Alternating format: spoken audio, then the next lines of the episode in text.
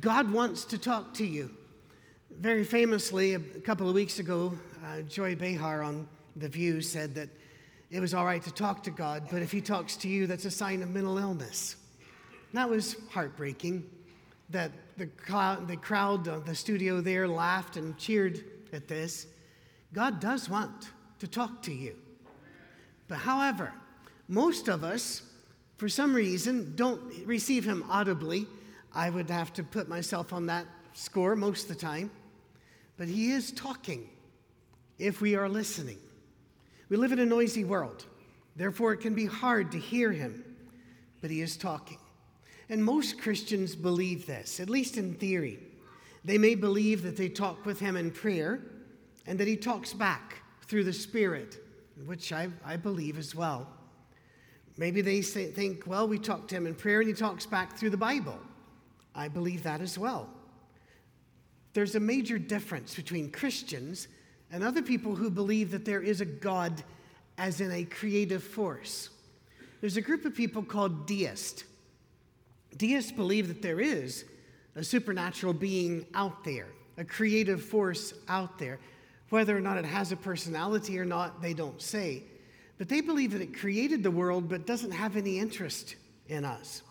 One famous illustration deists say that God is like a, a person who makes a clock, winds it, and then sets it off on, his, on a shelf to do its own thing.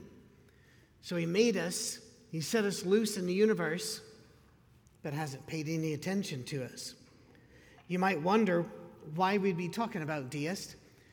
Well, deists don't believe in things we believe in. They don't believe in the deity of Jesus. They don't believe in miracles. They don't believe in an active God or the inspiration of scriptures. We do believe this, but deism can slip into our attitudes. Whenever we start thinking, well, regardless of what we say or do, God already has a plan in place and we can't change anything. It's almost as if God has wound the universe like a clock and sent it on its way, never to change, no matter what we do, no matter what we hope, no matter how we pray. In some ways, deism is a reflection of a Christian concept in some Christian circles called Calvinism. John Calvin was a great theologian who helped the Protestant Reformation move from a divided, fractious people to a solid, theologically based people. He actually had his own city, Geneva, a walled city of Christians. Christians had their own army and everything. Before you think that's cool, no, it wasn't. Um, there are a lot of things wrong with that concept. But Calvinism says this before creation was, God was there. Right? We're with them so far. I believe in that. But once God created creation, every single thing that will ever happen, He planned. And that's when I pull back. You might believe that as well, but let's think about this just a little bit. How far are you going to take this? R.C. Sproul, um, one of the famous theologians in Calvinism, said if there is one single atom out there in the universe that is not under the direct control of God, then our salvation is not assured. That's a problem. Think about this. After the murders of the children in Sandy Hook Elementary School, John Piper, a famous author and Calvinist teacher, mega church pastor, actually, in the far north, was asked on a radio program Do you believe that God foreordained which child would be shot, when they'd be shot, and which child would live and die? And he said, Yes. Oh, God's not a child killer. God did not send, I don't ever name the shooters, did not send the shooter into the Florida school recently. That's not part of God's wondrous plan, or God would not have sent Jesus to tell us to love one another and to change our minds and change our hearts. Those who believe that He has planned everything, please remember, He talked to Moses and He said, You know, let's try this. But if that doesn't work, let's try this. And if that doesn't work, let's try this. God is in this cosmic dance with us. Could He have made us like a bunch of wee robots that, that there's nothing we can do? We're all going to just do as programmed. Yes, He could have done that. Could He have been a, a deist God where He just wound us up, and set us loose, and has no contact with us?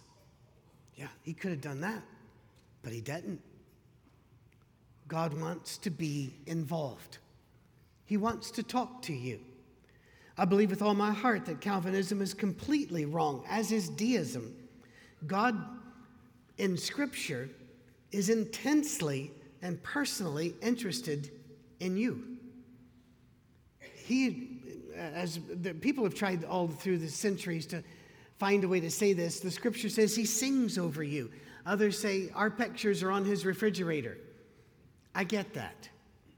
He calls us, not just as a group called humans, but as individuals. He knows our name. He comes to us, He speaks to us. He even counts the number of hair on our head. Fair enough, that's not as big a job with some of us, but He knows. This is a God that says, Come, let us reason together. Come now, let us settle the matter, says the Lord. Though your sins are like scarlet, they shall be white as snow. Though they are as red as crimson, they shall be as wool. Come on, let's talk about this, he says. This is a God that assures us he is with us as we reason things together and make decisions. Truly, I tell you, look at how much influence you have on the, on the universe. Whatever you bind on earth will be bound in heaven. Whatever you loose on earth will be loosed in heaven.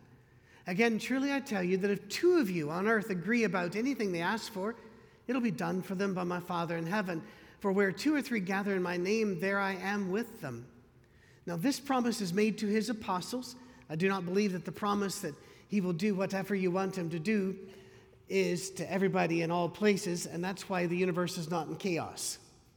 Because let's face it, if it, if it was true that every time any two of us agree about something, God did it, well, what's he, which two? Some of you pray for rain, others pray for sun. Others of you like snow. You're completely wrong, but you like snow. Um, others of you like, like scorching hot days. And that's so God's not saying things like that. But if you notice with his apostles, he was saying, Let's work this out. We, I will work with you. What do you want? How can I help you? So, how does God speak to us? We're not apostles. How does He speak to us? You know, there's no single answer to this question, but we can look and see what He did. God could have sent down a manual. I was told as a boy he, he did. The Bible is a manual, it's a blueprint. It's a legal book. He could have sent that, but that's not what the Bible is. He could have sent down a thesis, a massive tome on theology. If you've ever read one of those, you know how hard it is to stay awake or interested. It's tough. But how did God approach us? He approached us with story. In the beginning, once upon a time, he talks to us. Or the book of Job, he'll say, There was a man called Job. When Jesus walks among us, what does he say? There was a, a farmer that went out to plant in a field. Or there was a, a woman who lost a coin that was very important to her. He starts telling us stories. He talks to us through stories. He even had writers repeat stories, each of them putting their own spin on it. You ever read 1st and 2nd Kings and then read 1st and 2nd Chronicles and went, deja vu? Yeah. Telling the same stories, different spin. The same as we read Matthew, Mark, Luke, and John. Different spin, same stories, pretty much. John adds a bunch, and uh, Mark leaves a couple out, but pretty much the same. He wants to show us that through story, and this is, this is where we're getting to, our entire lives are lived in thin places because they are lived in the stories. I am um, every now and then get invited, it's not terribly often, but every now and then get invited to speak at an FBI National Academy meeting. And that's a lot of fun. Sometimes they even give me stuff. That's even more fun. They, they usually don't pay, but they give me stuff. That's all right. And I have a shirt that has the, the National Academy thing on it and such. And that, I found that that brings up conversations. I was in a Kroger here in town when a man that was stocking uh, chips looked over at me and he goes, So, wh- what are you? Because National Academy is for different agencies. It's not Quantico, it's a different, different thing. And I looked at him and said, I'm, I'm a pastor here in town, but I speak for the group. And I said, Who are you? And he was, he's a deputy, but he also works EOD, explosive ordnance. He's the guy that does that kind of thing. But he doesn't make enough money in that job to survive, so he stacks potato chips. But I listened to a story. He has a story. The guy that you go by in Kroger has a story. And sometimes you need to hear the story because it's not just a guy bagging chips. It, it's, it's a guy that has put his life on the line for us. And we walk right by him. Last night I, I got in, landed in Nashville, um, flew in from Houston, which Southwest direct flight meant we landed in Panama City. Um, I don't, I know, it'll say nonstop, and there, it, but it does. Um, anyway, you, that, what they just mean is we're stopping, but you can't get off. And I'm going, all right, fair enough.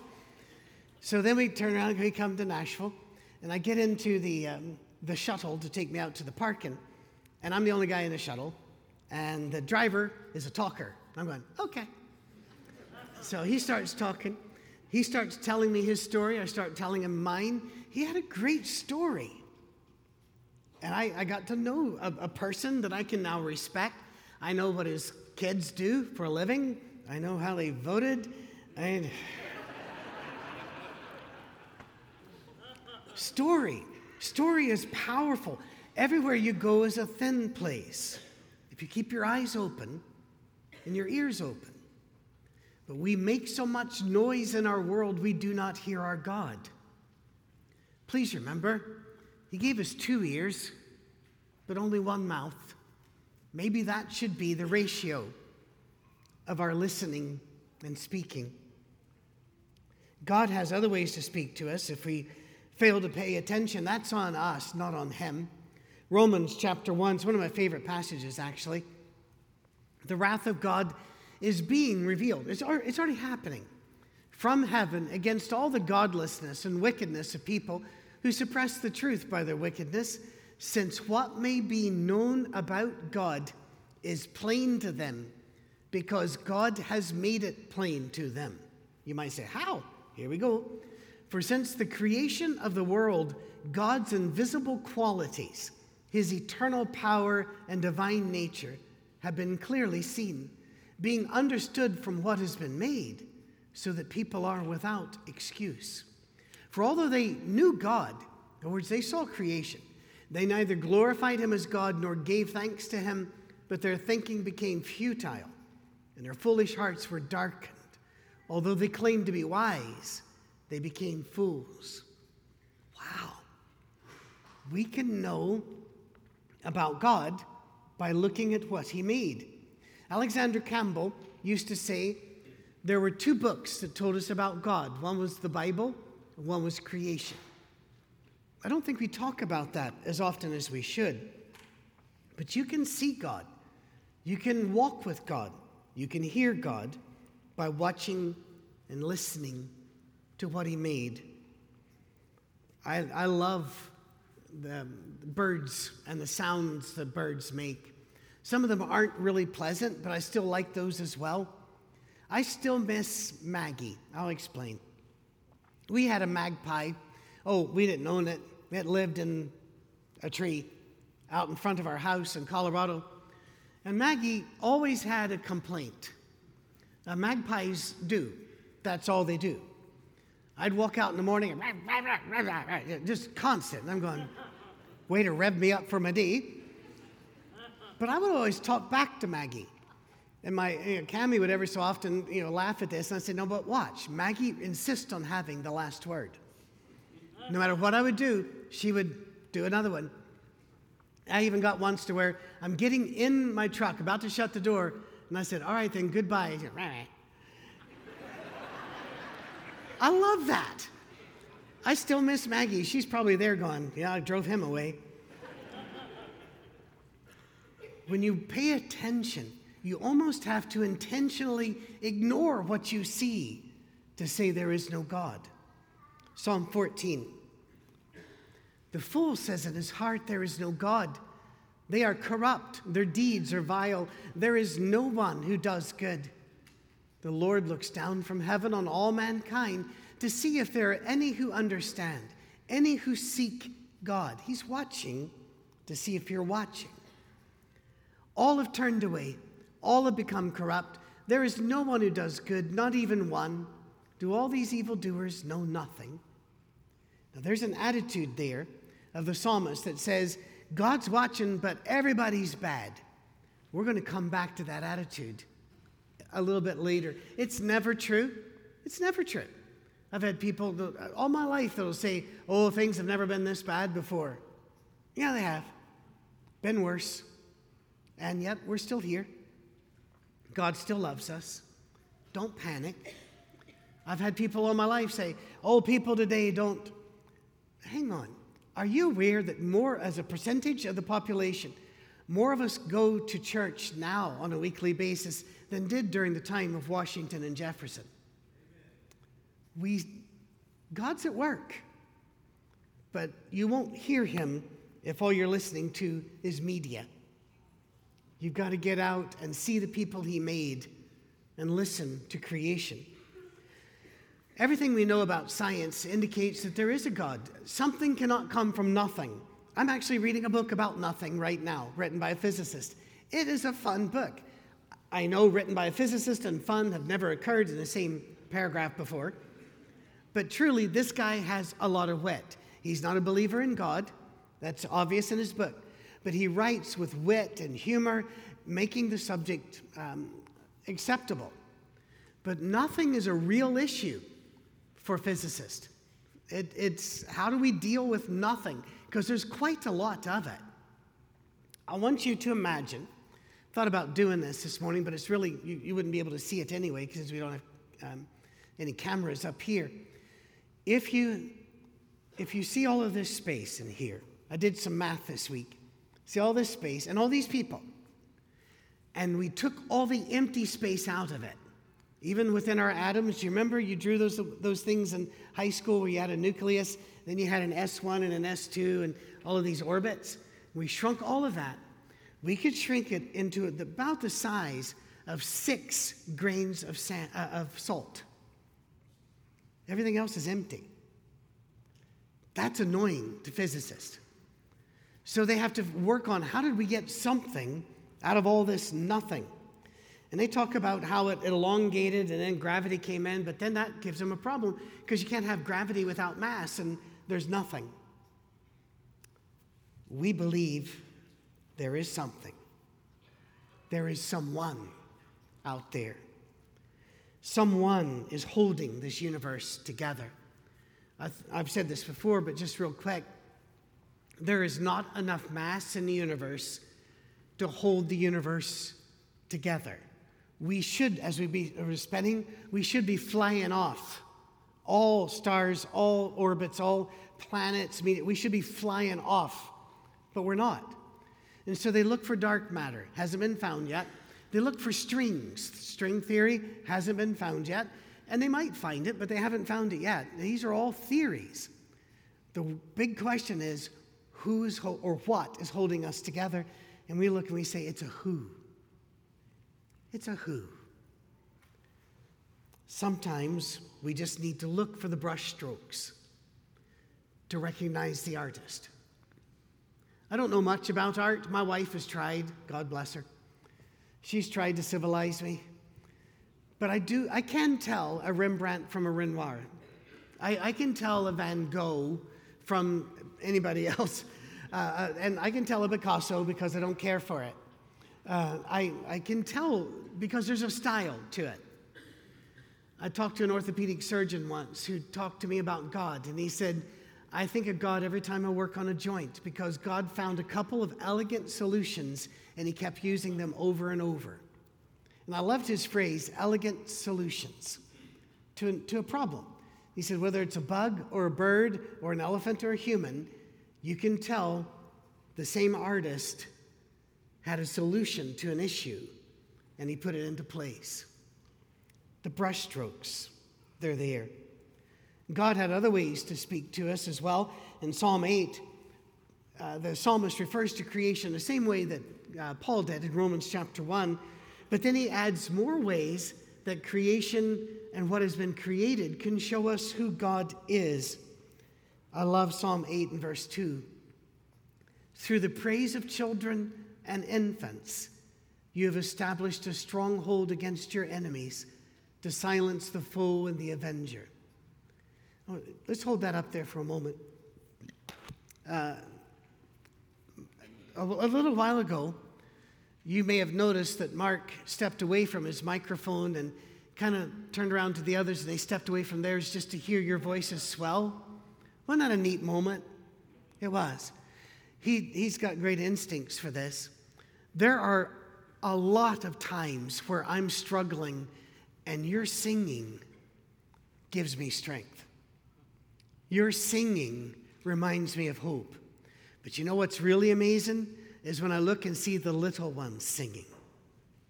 And the little ones aren't afraid to put their hands up. We'll sing, we stand and lift up our hands, but we're not going to do it. They don't know that. So psh, there they go. And they'll laugh and they'll sing. And to watch them, you will see God. He breaks through with children. Watching sports, we can take that off now, thank you. Watching sports, I see a lot of it. I, I enjoy the Olympics, I'm not invested in it. You know, none of these things are things I do. You know, I can fall off a mountain fast too, but nobody gives me a medal for it. I cannot help but think that God enjoys it when we play because He put play in us. He put play in kids. He put play in animals. He put play in everything. I think He loves watching us play.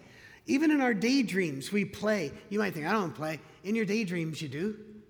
You're playing this, you're playing that. You're playing different roles in different scenarios. God likes it when we play.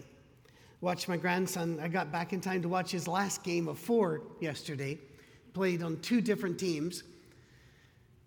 He was born to play basketball. Now, he can play any sport, he's already proven that at eight. But you put a ball in his hand, and all of a sudden, he's a different creature. Something comes over him, and I'm going, my prayers for him yesterday weren't that he would win, although he did, because, you know, mine. But my prayers for him were no injury, but I kept saying, God, let him rejoice in how you made him. Do you remember the old movie Chariots of Fire? Eric Liddell, who's the, the real character that the movie is based upon, actually did say to a minister who was trying to get him not to be frivolous and run races. He says, Remember that God made you. And he said, Yes, but he also made me fast. I think God enjoys our play.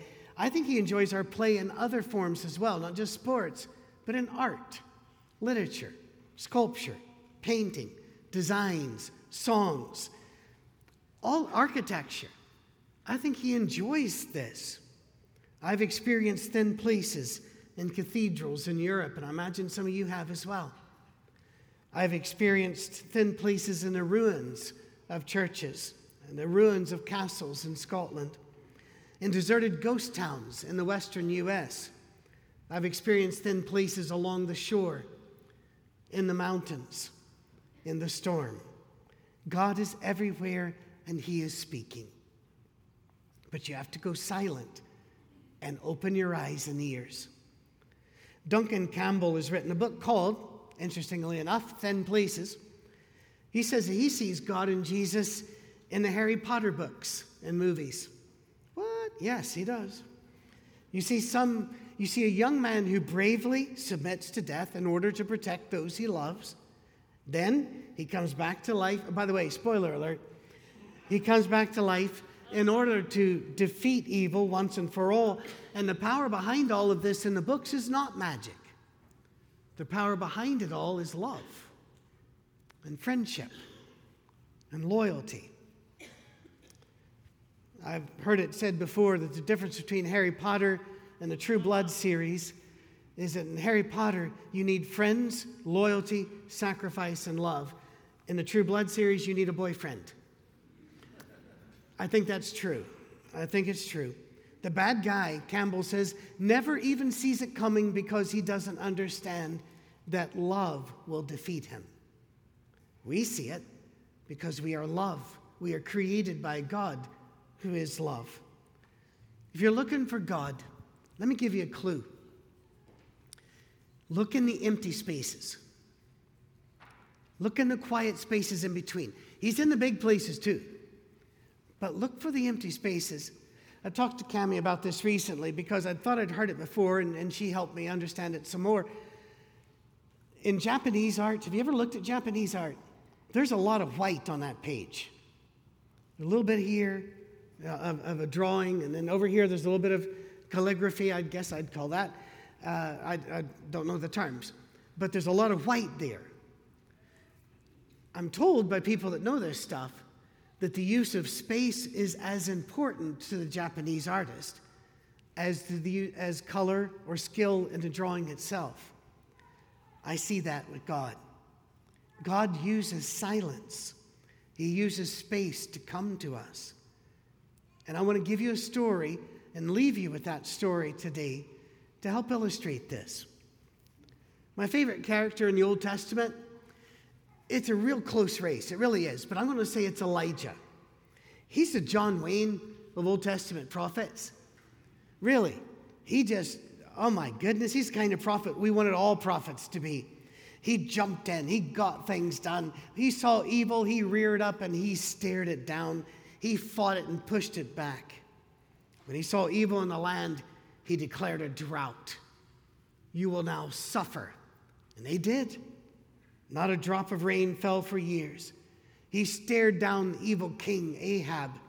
He went up on, on, mount, on a mountain, we would call it a hell, on a mountain and defeated the prophets of Baal. And that was a dangerous thing because those guys had a lot of sharp things hanging off of them. They had a lot of knives and swords. It was part of the, part of the whole thing of being a Baal guy. He went after them and he won. His faith was astounding. One of my favorite stories when it was time to remove the drought and bring back the rain, he decided to go pray to God to bring the rain.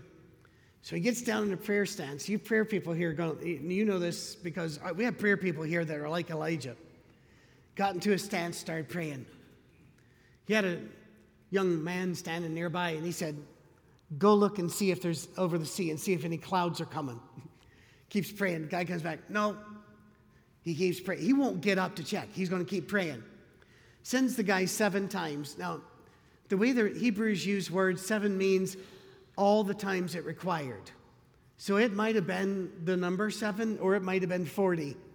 With Elijah, he's going to stay right there till it happens. Finally, the young boy comes back and he goes, Well, there's a little one. It's about the size of a man's hand. And Elijah turns to him and says, Run. Tell Ahab, get in a chariot and go fast because this rain's going to come so fast it can overtake a chariot. Now, would you do that if you saw one little one? His faith was amazing. By the way, it did. It did rain so hard it overcame chariots. I love Elijah, but Elijah stumbled. He had his high points, and all of us, all of us have our low points. We're, me, you, all of us are susceptible in those low po- uh, portions. At his high point, he comes off and he finds he's been marked for death.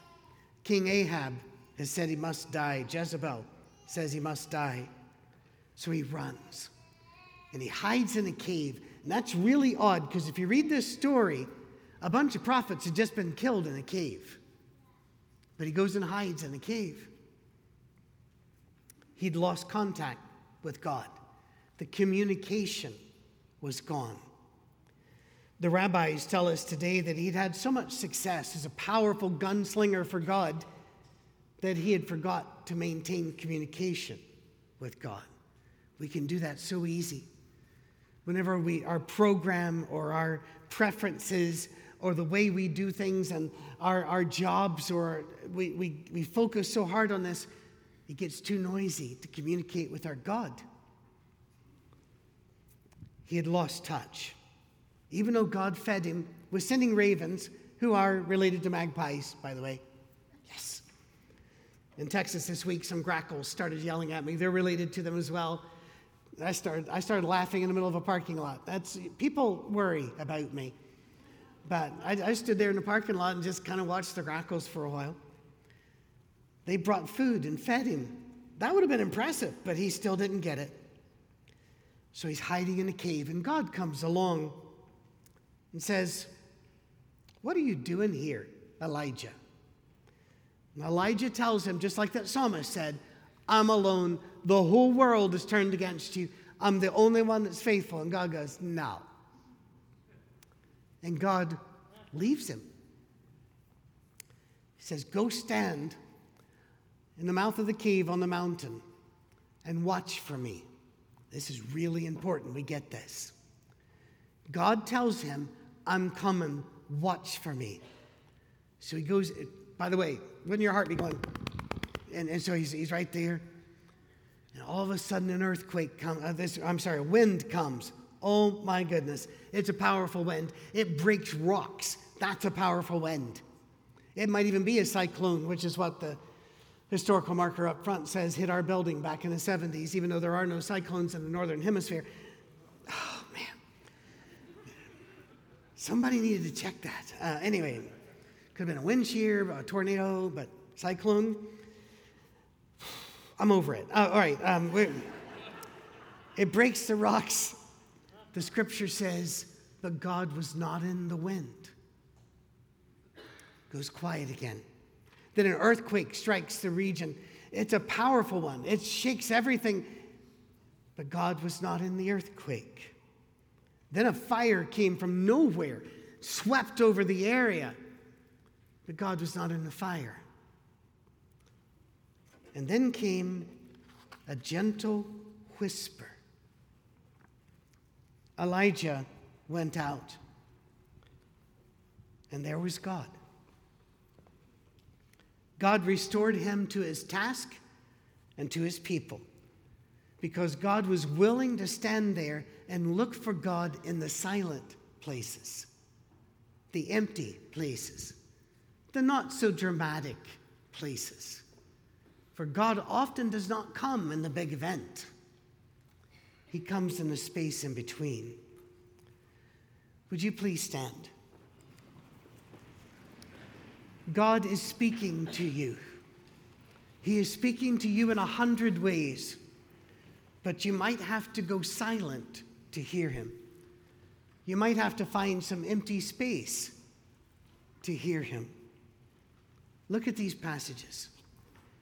The Lord is in his holy temple. Let all the earth be silent before him. Come near to God, and he will come near to you. Could we have those repeated so we could all read them again, please? The Lord is in his holy temple. Let all the earth be silent before him. Come near to God, and he will come near to you.